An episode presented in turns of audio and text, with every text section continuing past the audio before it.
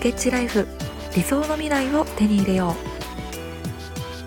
う。こんにちは。ナビゲーターのゆみです。この番組はあなたの人生はあなたの手で作ることができる。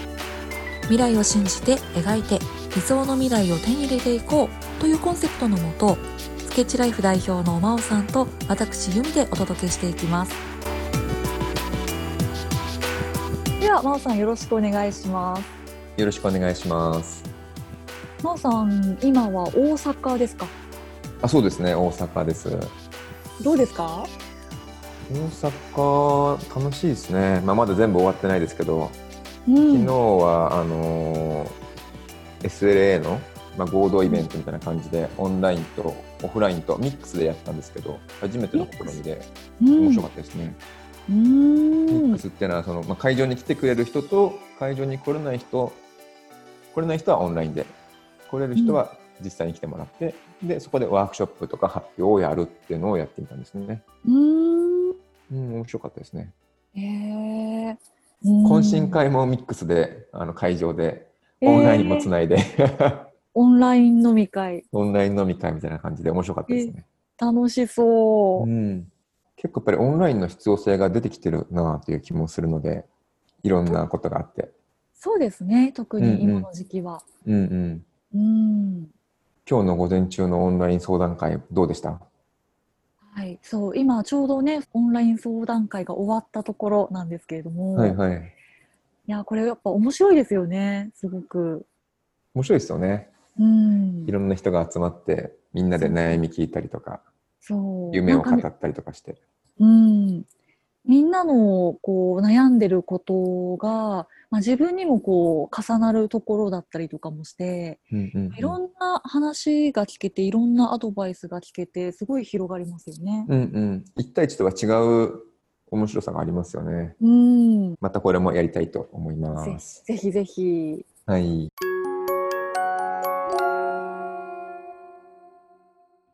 では今日はですね選択の自由というテーマでいこうと思います。選択の自由ですね。ははい。い。そうですね。うん。まあ、当然といえば当然ですけど僕たちの人生は自分たちで選択できるうん。っていうことが、うんまあ、最初あるんですよねもともとありますよね。そうですねそれ。を忘れちゃダメだなとうん。思うこととうん。その前段階が僕結構重要かなと思っててうん。選択肢がたくさんあるんだっていうことをうん。知ることかなって。うん。うん。なんか選択の自由っていう話をしても結構、まあ、僕がそういう話をしてもですねおあの相手の方にとってみたらそもそも選択肢がないんですっうん。ていう人が結構多いんですよ。うん。だからそこの、えっと、本当はもっと選択肢って広いんですよっていうことをうん。知ったりとか教えてもらったりとか、うん。まあ、誰かにヒントをもらったりすることが大事かなってうん。思うんですよね。そうですね。なんか、えっと、例えば、えっとまあ、もうちょっと具体的な話をすると、うん。うん、僕が会社員3年目の時に、まあ、アフリカに行くことになったんですけどうん。それってアフリカに行くっていう選択があったわけですよね。うん。でもそこのアフリカに行くっていうことを決める前までは自分の手元にアフリカに行くっていう選択肢なんてそもそもなくてうん。会社員として働いててでその状態が、えー辛かったりとか大変だったりとかしたわけでうん。でその状態をどうやって変えていこうかっていう中で例えば転職をするとかうん。例えば移動規模を出すとかそういう選択肢がまあ一般的ですよね。うん。でそういう相談を、まあ、友達にしてたわけですね飲みながら、うん友達と飲みながらちょっとこう仕事をこれからどうしていこうかとどういうふうに、まあ、キャリアを考えていこうかとかそういった話をしてた時に友達が、まあ、これはふざけてたと思うんですけどアフリカでもどう？みたいな、うん。まあ、飲んでたこともあったのでうん。提案があったわけですね。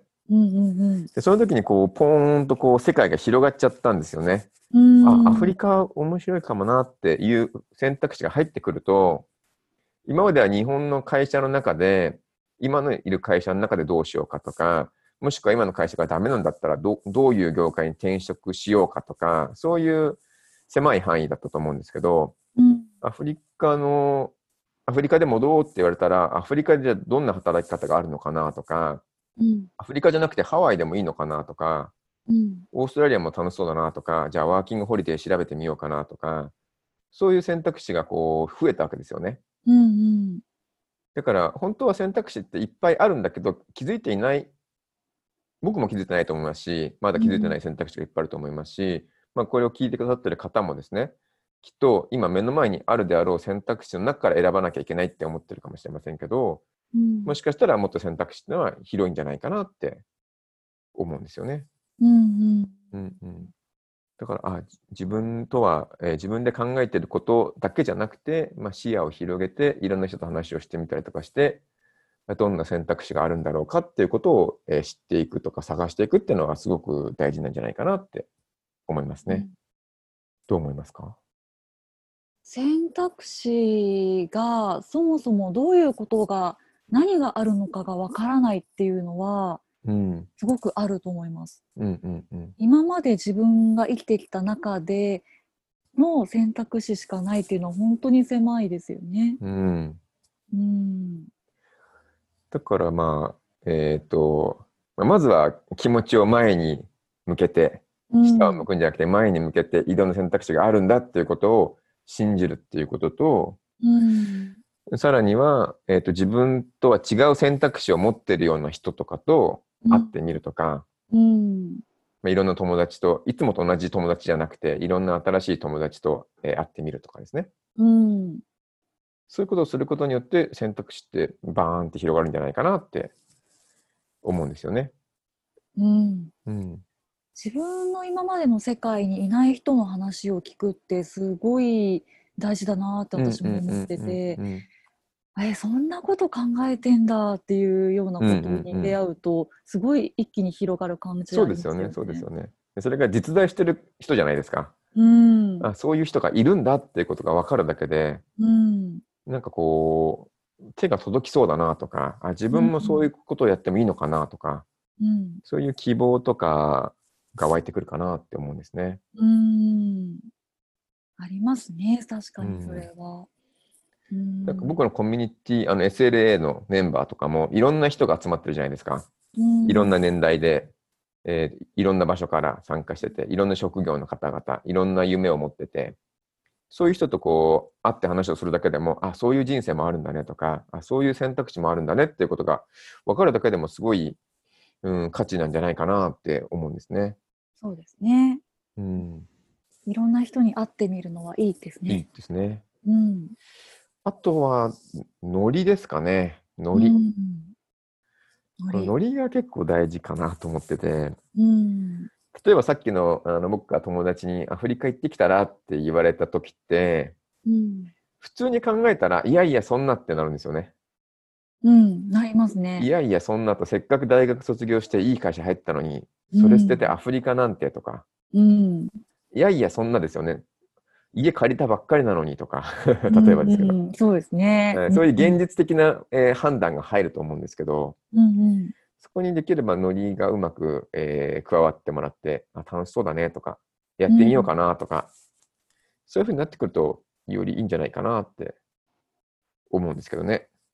気持ちをちょっと軽く持つって感じですうんうんうんね。うんうんきっと今までにない選択肢を提案されているから、うん。多分抵抗が先に出てきちゃうと思うんですけど、うん。その時にちょっと軽い気持ちでノリを持ってやってみようかなっていうのが、もしかしたらいい方向に導いてくれるんじゃないかなって思うんですね。うん。うんそうですね。うん。だからまあ選択肢はいっぱいあって、そのい自分が持っていない選択肢を持っている人が世の中にいっぱいいて、うんその人が言う言葉をどう自分が受け取るかが自分次第だと思うので、うん。それが選択の自由かなってうん思うんですね。その選択肢をまずは知ってみて、まあ、うんそれを自分の中に入れてみてどう感じるか。そうですね。まあ、に無理する必要はないと思うんですけど、うん。楽しそうだなとかやってみようかなとかって思った時に、うん軽い気持ちでちょっと飛び込んでみるとか、うん。もうちょっとその人の話を聞いてみるとか、すると人生って変わっていくんじゃないかなって思いますね。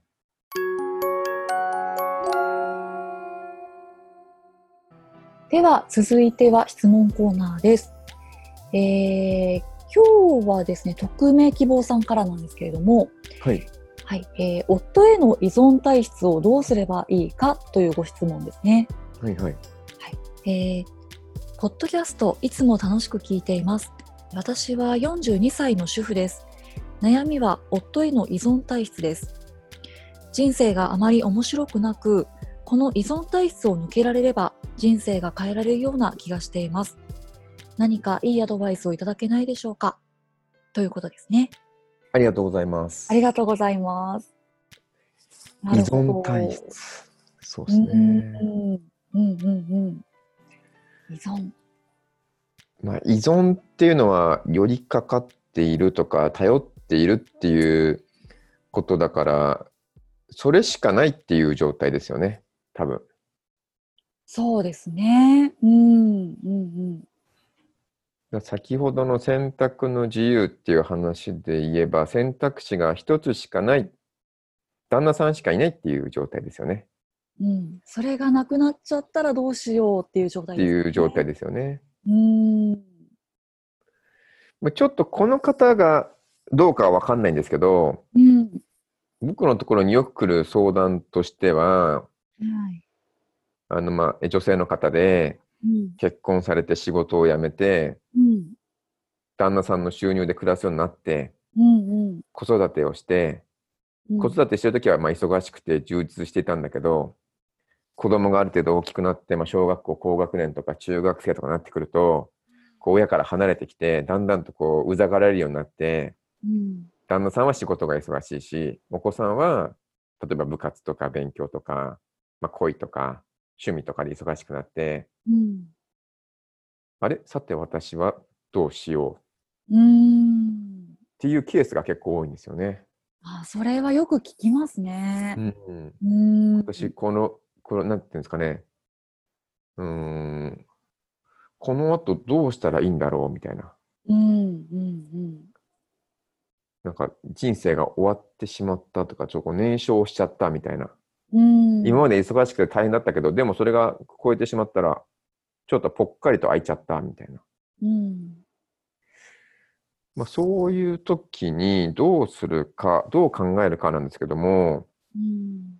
人生がこう100年時代って言われてると思うんですけど、うん。まあ、もしかしたらさらに伸びて120年とかになるかもしれませんが、うんまあ、仮に人生100年だとして、この方はえー40歳ぐらいだったと思うので、そう思ったらまだ半分経ってないんですよね。だから1日で考えたら、えっ、と、夜中の0時から一生がスタートして、次の0時でえー死ぬとした場合に、まだ半分いってないってことは、お昼になってないわけで、うん。午前10時とか11時とかそういう感じですよね。うん。だったらまだまだお昼、午後、夕方何しようかなって、もう一回考え直してもいいと思うんですね。うん。結構こう考え方が凝り固まってしまって、えー母親だからとか、妻だからとか、まあ、専業主婦だからとか、うん旦那の扶養に入ってるからとか、そういうふうに考え方が固まっちゃって、だから私はこうしなきゃいけないっていうふうになっちゃってると思うんですけども、ちょっとこうさっきの話にも近いんですけども、選択肢を広げて、この後私何しようかなっていうのを、まあ、軽い気持ちで考えてもらうのが一番いいんじゃないかなって思うんですね。で、なんか思いついたら、ちょっとこう勇気を出してですね、まあパートナーの方、旦那さんとお話をした方がいいんじゃないかなって。これがまあ結構大事だと思うんですけど、話さない方が多いんですよね。うん。旦那さんととか奥さんとあんまり話し合わないっていう方が多くて。でも結婚してるっていうのは、まあ一緒に住んでるとか一緒にまあ生活してるっていうのは、一緒にこうお互いをこう応援したりとか協力したりとかして、お互いの人生をこう叶えていくためだと僕は思うので、うん。私今こういうことを考えてて、こういうことを挑戦したいと思うんだとか、こういうことやってみたいと思うんだっていうことが見つかってくれば、相談してもいいんじゃないかなって思うんですけどね。うん。うん。すごくこのパートナーの方と話す対話をするっていうのは本当に大事なことですよね。お互いの今の気持ちを知るっていう。う、ん、うん。もしかしたら旦那さんも会社辞めたいと思っててとか、うんうん。仕事辛くて、でも、養わなきゃいけないからと思って必死で頑張ってるかもしれなくて、うん。話し合ってみたら2人で共働きして、もうちょっとゆっくり働いてもいいよねっていう決断になるかもしれないし、うんうん人生変わる可能性はありますので、うん。まあ、せっかく一緒に住んでいるという、まあ、一緒に住んでるかどうかは分かんないですけど、まあ、結婚してきっと旦那さんに依存しているという状態であるのであれば、まあ、自分の中で一回考えてもらった上で、旦那さんとお話し合いをするっていうのがいいんじゃないかなって思うんですけどね。うん私もその、まあ、ヨガのレッスンをしてる時にうん。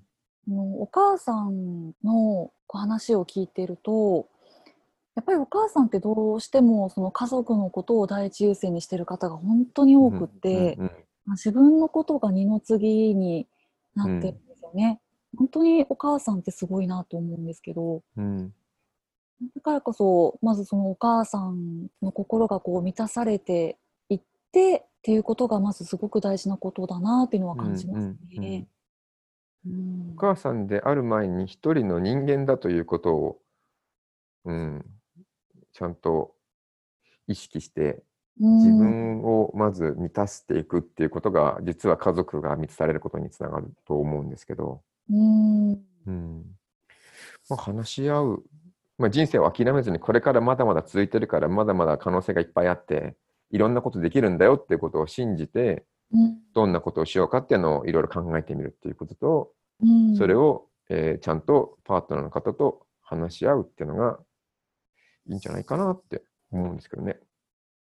私この今の話を聞いててうん。私もすごくこうしっくりきたお話があったんですけど、はい。あのー本当に人生は、まあ、40歳ぐらい生きてきてそこでやっと初めてスタートだっていう話があったんですよ。でそれまではもう自分がいろんなこう苦しいことも楽しいこともいろいろ経験をしてきてでその中でじゃあこれからの人生をどうするかっていうのをやっと始められるのが40歳ぐらいからだっていう話があってだから40歳なんてまだまだ赤ちゃんだよっていう話本当に今真央さんがおっしゃってたことと、まあ、近いのかなと思うんですけどだから本当にもうこれからが本当楽しむ人生だなっていうのは私も思いますねすごうんく。うんうんまさしくそうですよね。うんだから自分の足でまず一歩踏み出してみることかなって。うんうん広がってますからね、まだまだ人生が。うんうんうん。どっちかといえばまあそのどうせ選ぶんだったら楽しい方を選んでいきたいですもうんんうね。んうん。うんどうせ結婚っていう状態も選んでるのであれば、一緒に楽しい方向に行った方がいいですよね。うんうん別に一緒に住まなきゃいけないわけでもないですしね。うんうんまあ、ちょっと僕たちも夫婦わかんないですけど、うんずっと一緒に住んでるかどうかっていうのはわかんないですよね。うんこの先はわからないですねう誰も。ん、例えば、だって別にオンラインで、ね、いつでも電話とかもできるわけで、うんじゃあ2、3年別々に住んで、えー妻はアメリカに留学してとか、僕はオーストラリアに住んでとか、そういう状況だってあると思うんですよね。面白いですね。うん。真央さんの奥様もすごい自由な感じですもんね。うん多分僕より自由だと思います。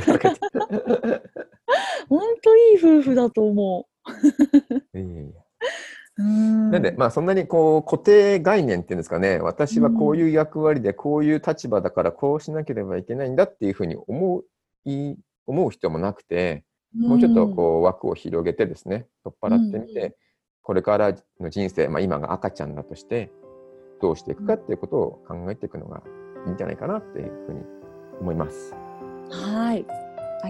ありがとうございます。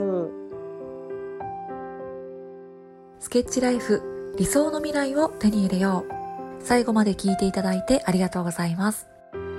選択の自由という話をしてきましたが、自分の心に従って何を選び取っていきたいのか、自分が本当に求めている道は何なのか、ゆっくりとイメージをしてみてください。この番組では皆さんからの質問や感想もお待ちしております。番組概要欄にあるメールアドレスまでお気軽にお寄せください。次回の放送も楽しみにしていてくださいね。それでは皆さんにとって素晴らしい一日となりますように。ナビゲーターのゆみでした。